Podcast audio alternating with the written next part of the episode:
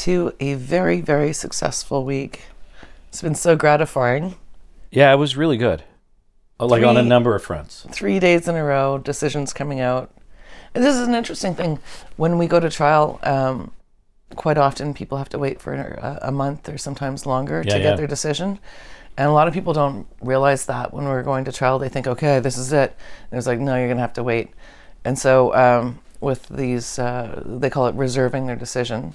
And, uh, and usually it involves written reasons. But uh, we ended up with three uh, in a row and three acquittals all in a row. Yeah, it was very satisfying. Um, Fantastic. so and, and and part of this comes back to when we were doing some case studies and, and we promised uh, those who you know religiously follow our podcast that we'd come back so we're going to talk probably about two uh, one of which is a, a really good one but the first one we're going to talk about was that case where you and i were incensed it was coming out of a high conflict divorce our client was charged with nine counts of varying sexual offenses involving his daughter um, assault charges involving his daughter and son, and an assault charge with like multiple elements on his soon-to-be ex-wife, all coming uh, at at the time of separation. which is it involves parental alienation, which we've kind of um, talked about a little bit in the past. But uh, there, there was clear evidence in this case that that uh, one of the parents had poisoned the children against the other one. Yeah, and just let's remind everybody because you and I haven't run a case where, even though the judge said, you know, the judge did a whole paragraph and a whole section on parental alienation, not endorsing my my submissions in that regard, but that's fine. I mean, the judge I thought did a very good job in in in this um, decision, but this was one of the most palpable um, explicit cases we've ever had with the crossover of parental alienation into a criminal law case. So just do a couple of highlights and then and then we'll talk about it. Well, one of the main focuses in the decision, um, which is something that, that we had brought to the attention of the judge, was that th- there were two children involved that, you know, there were allegations um, regarding each one. And uh, the youngest one was only five at the time of um, the statement that was given to police.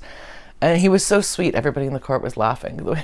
um, uh, but uh, yeah, it was very clear that he was um, very honest. He had no agenda, and um, but the problem was that, and, and thankfully he he made it clear when he was giving his evidence that his mother had reminded him of what he should be remembering, and that became a critical point because there was uh, there was a lot of evidence that the mother had had spoken in quite a bit of detail with the kids and with the older child for quite a few months prior to the allegations being made that there had been conversations going on. And one of the cutest things from the, from this little boy was he said his, his mother asked are you going to live with me forever? And then I, I said to her i don't know because when i get older i might have other plans. It was Yeah. adorable. It was like but the things you know and that's that, that was that's one of the things with children is that um, you know the the cutest things come out of their mouths and and this type of a thing is where you can really see this is the innocence of, of the testimony but at the same time he was really clear that um, when confronted about not having said certain things in his police statement he was like well i didn't remember that until my mom reminded me of what to remember Yeah, I didn't know I had those memories. So Yeah. let, let's let's sort of put this all into context because I think it's important for people who who watch and have asked us questions. So this again, as Diana points out, there was various portions of evidence that was really really uh, aggravating in the sense of now tainting or collusion with witnesses. And this was more of a tainting, although there is some collusion. So, one major factor was in the fall of 2020, about three to four months prior to our client being charged. It was very clear that the mother had been speaking to the daughter um, and within earshot of the son of saying things, Will you help me get sole custody of you and your brother because I can't live without you? And talking to the daughter in earshot of the young son about all the bad things that our client had done and reinforcing all of this negativity about the father, our client, which had gone on for several months prior to being charged. Two, that prior to giving the statement, they all went there together, and it's pretty clear that there was discussions in the car about what the allegations were. And in three, on the way to court for the first day of testimony, the uh, complainant mother, wife of, of our client, had specifically talked in the car, both children are there, about aspects of evidence. And in this case, we know very well, and it came out very clearly in cross examination, that this young boy was told about memories that he did not have. Memories not only about his own allegation, um, but memories related to supporting his sister's allegation of one of them of being choked, where he clearly never saw that. He was very clear in his police statement that he never that it was just words that were being used. But she had specifically told him to remember that, and that's what came out. And then when cross-examined on it, it's again that was a memory or a vision or something he observed that was implanted. Right. And so that's an important point because we've talked about this before, uh, and um, and I think it's a, a really important thing to to lay out. There's a difference between credibility and reliability. So somebody can be telling the truth, but their memories aren't reliable for a variety of reasons. In this case, it's because they were infected by somebody telling them, uh, "Oh, you know, you, you know, don't forget to remember this thing." And I would say that with they I would come say to that with it. the son. The Yeah. son was not reliable because of the implanting of memories. Mm-hmm. but you know as he was saying it he wasn't just saying oh my mom told me to say this like he had he had decided that that was probably what he saw like he, he became very confused Right, and even on his own allegations, he admitted to me in cross-examination that he may have been wrong about dates or what happened to him. But the daughter, if you remember, the other sort of additional element that I want to talk about is the daughter in her statement had asked a police officer about her brother's statement and said that he could be lying because he still loves our dad. And that was an incredibly interesting and in, and and I, I guess um, demonstrative comment showing her animus and her influence over the evidence, in my opinion. Because why on earth would she ever ask that about her little brother, except that she wanted to control the narrative to show that the father was essentially guilty of all this stuff that she had said. So with her, based on all this sort of tainting, I would say that she had both reliability and significant credibility issues because I saw her as intentionally not wanting to tell the truth. yeah So this was, um, those were sort of four anchors of where there was very significant influence, very palpable influence towards alienating the children from the father, producing evidence of a criminal nature to get him charged and then ultimately to try and get him convicted. That the court did a very good job to navigate because, as we had said in that previous episode, how on earth do you ever convict when when the mother complainant had been influencing the children and when I gave her the opportunity to tell the truth in cross examination, what'd she do, Diana?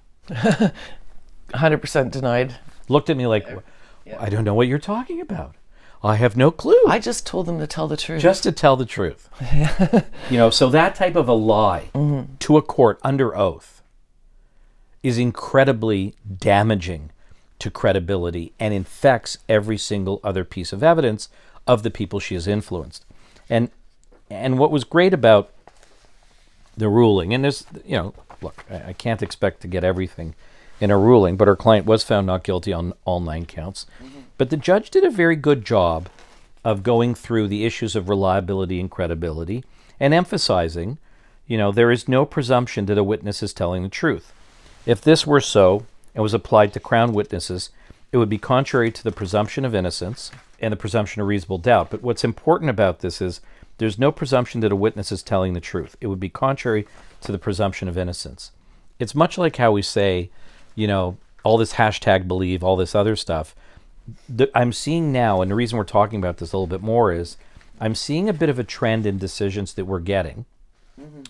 where the courts, I think, are finally getting their feet underneath them with the changes and are finding a way to stay true to the presumption of innocence and proof beyond a reasonable doubt, because the judge in this case went through great detail the high watermark or the benchmark for uh, proof beyond a reasonable doubt and went through the case law, that I think they're trying to find a balance where they're referring to certain things and speaking to the complainants, but also saying we need to protect against wrongful convictions. Mm-hmm. Not in every case, but we're starting to see this trend. I, I, we are. Yeah, and you know there, there was a big push for a while to, well, there was a big push.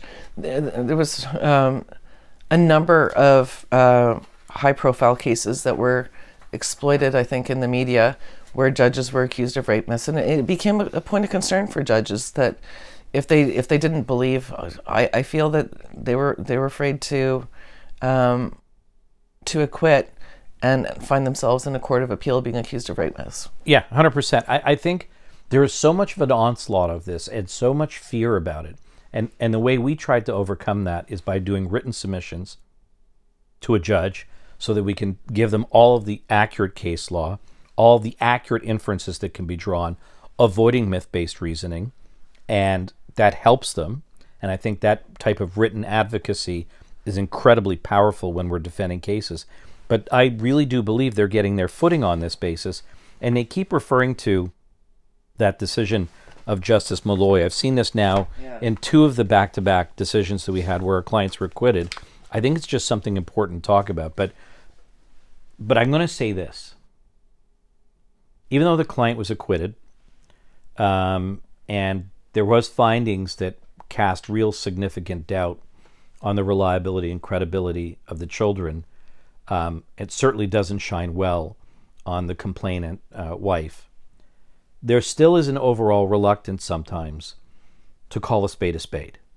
Yeah, I know, and that's that's an interesting point because the majority of acquittals they say they can't be sure what happened. They're they're hesitant to say that they find the person uh, you know, that, that a complainant lied. Yeah. And we have another case that was really great that we can contrast. Yeah, yeah. Well, let's talk about that in a second. But I want to talk about Nyznik because we've mentioned it before in previous episodes, which is the one with those police officers who were charged was Justice Molloy. And, and there's a lot about that judgment that we don't necessarily endorse.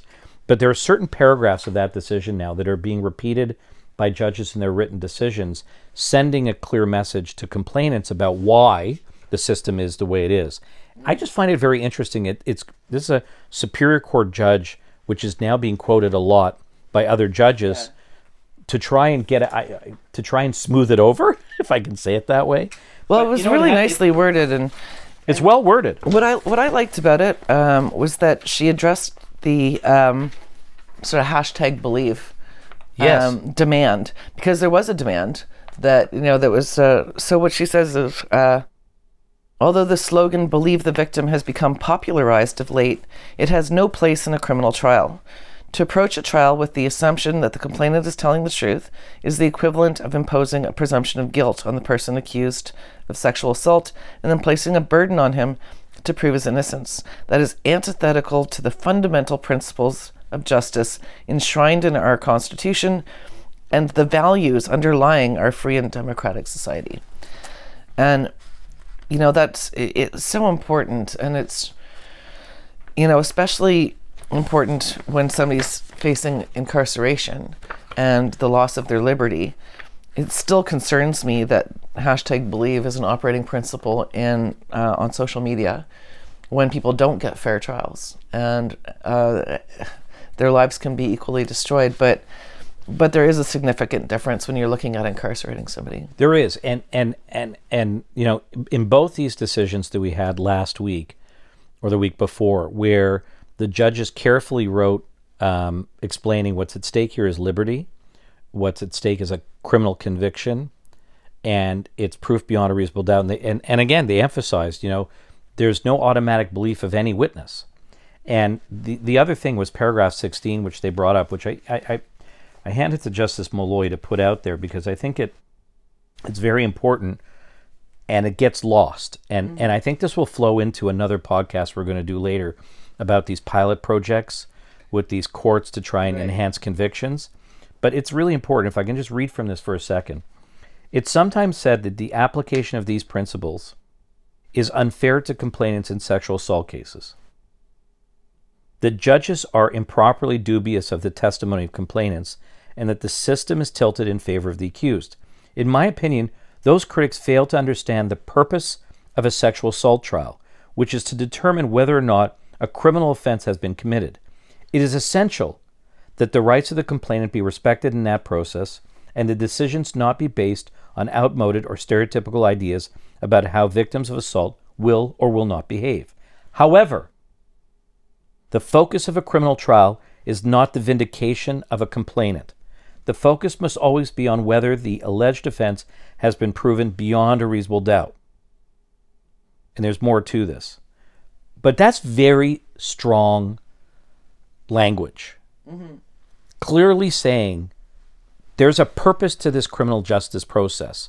And whether it's a sexual assault case or something else, the eye must be on the ball as to whether a criminal offense has been proven beyond a reasonable doubt. And it's not about vindication of a complainant's allegation. Yeah, and you know the interesting thing is this was a high-profile case, so you know, and it's pretty clear from the way yeah. that was written with the the believe the victim paragraph and everything that um, she knew that her reasons were going to be gone through with a fine tooth comb by advocates who were who love to say the system's broken and it fails victims and all right. this other stuff. So, and I think that's why it was so strongly worded. And you know, you got to give a lot of credit to to judges who are subjected to, I think, sometimes unfair criticism because um, when they're attacked by advocacy advocacy groups who say, "Oh, this decision was wrong," and you know, they're not allowed to respond. They can't. No, and there's no spokesperson to defend them. So but, but she what, did a great job. She did a great job. And what this paragraph has done now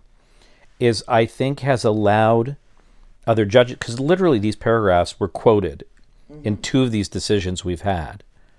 And we're seeing this trend now allow judges to say, this is what the criminal trial is about. And we get that complainants need to be treated properly and we can't have myth based reasoning. But you've got to remember what this criminal trial is about. Mm-hmm. And I find this refreshing now that I'm seeing this repeated, whether it's to appease or explain to an audience, to the public, to a complainant or not. I think it is a good indication, based upon what we're seeing now, that there's starting to be a recalibration, a balancing. Whereas I know a couple of years ago, when we started this podcast, we were pretty worried. Mm-hmm. And we should still worry because we'll talk about in another podcast something that's pretty scary. But right now, I think this has been pretty powerful. But, you know, how often, you know, we have not guilty here. How often is it that you get a judge actually saying, I believe the accused, I do not believe the complainant, and then in essence finding somebody factually innocent? I know. And so there is a difference between saying that um, you must acquit because you know the the evidence wasn't strong enough to uh, to eliminate a reasonable doubt Right? So you're saying I don't really know what happened, and and then a finding that the complainant is not being truthful. Yeah. And that was that was a word uh, that was used in one of our decisions that we had this week. So, um, and, it was really nice. We, one of the nicest things is we managed to get through the evidence so quickly that we were able to get a decision without having to wait. Yeah. So um, it was really It was a client. really quick decision, and it, and it was fairly easy to come to the conclusion. what, well, I, I thought once it was the cross examination was completed. Yeah, I thought it, it was became pretty really obvious. clear that that there was obvious lies going on. But this this is really important. So, you know, this was like a weird situation. It wasn't like these people really. Our client was a service individual technician who went into a certain type of office to repair stuff. There was a receptionist there, and the receptionist was the complainant and alleged our client had touched her inappropriately. And then what we had discovered and we were able to cross examine on was that in fact, she had damaged certain equipment, and he was going to have to tell the owner of the company, it's expensive, we're going to have to repair it, it's not going to be under warranty anymore. And then all of a sudden, they have an argument, like she says, You're trying to get me fired, and then he winds up getting charged with sexual assault. And it's very important for us to say that a not guilty verdict is a not guilty verdict. Uh, you know, under the law, everybody is, you're not guilty. But judges, and we've said this before, we talked about qualified acquittals where judges will still say in a judgment, you know, on a balance of probability, you know, maybe they would be found guilty, but that's not the standard.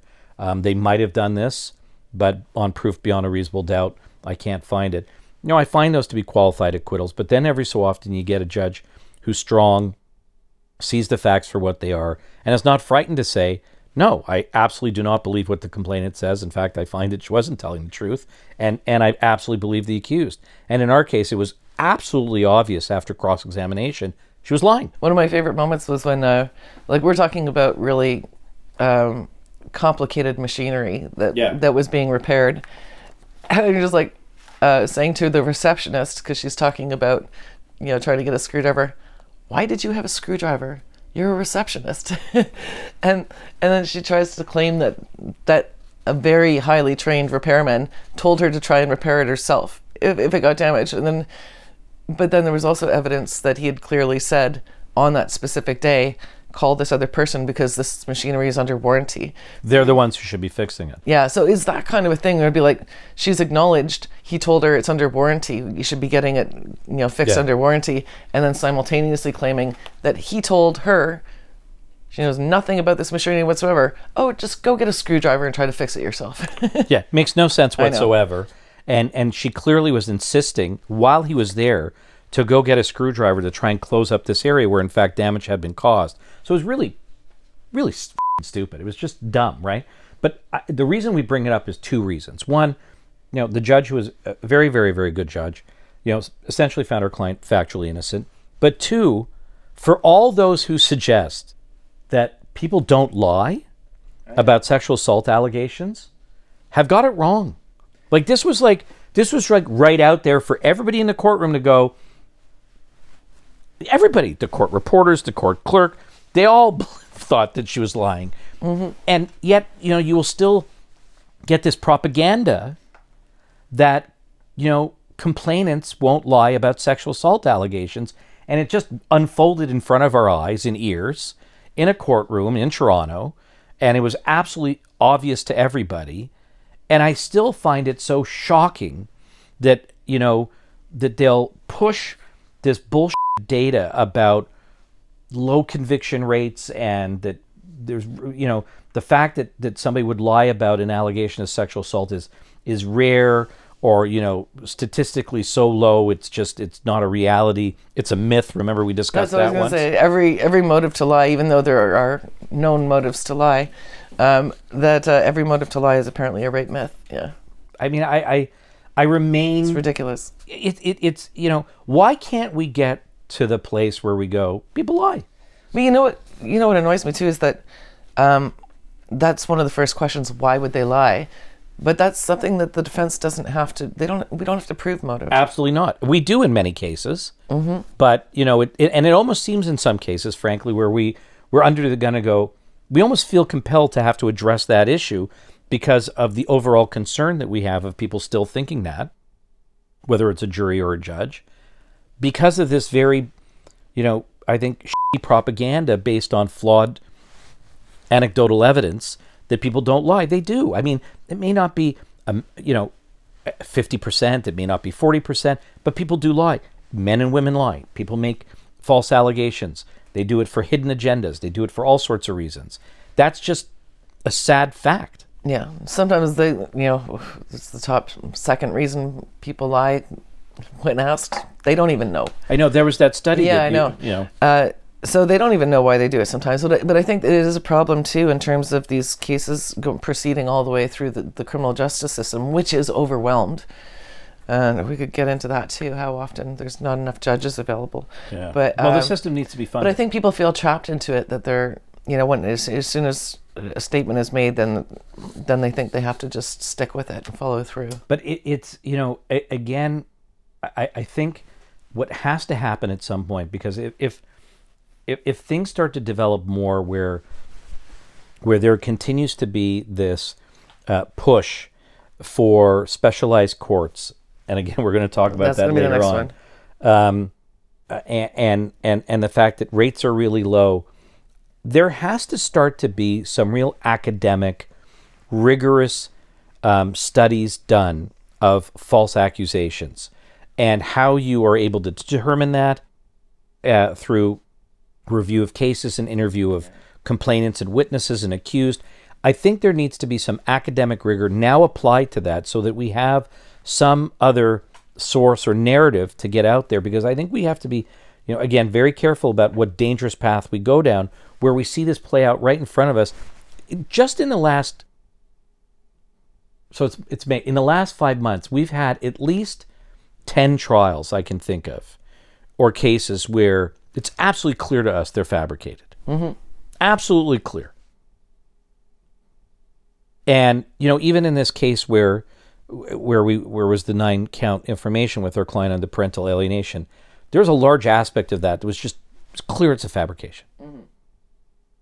I think it's time that you know somebody steps up. I mean, we, we, you know we're not in we're not in that business, but I you know I'd, it'd be great if somehow we could participate that we'd start to have some academic studies of this. Well, the problem is the methodology. So you can work we, it out. We've kind of mentioned this before too, but uh, when they talk about statistics, and, and I always hate when people um, approach the justice system in terms of trying to um, deal with it in numbers, right? Percentages of convictions or how many how many rapists they think get away with it.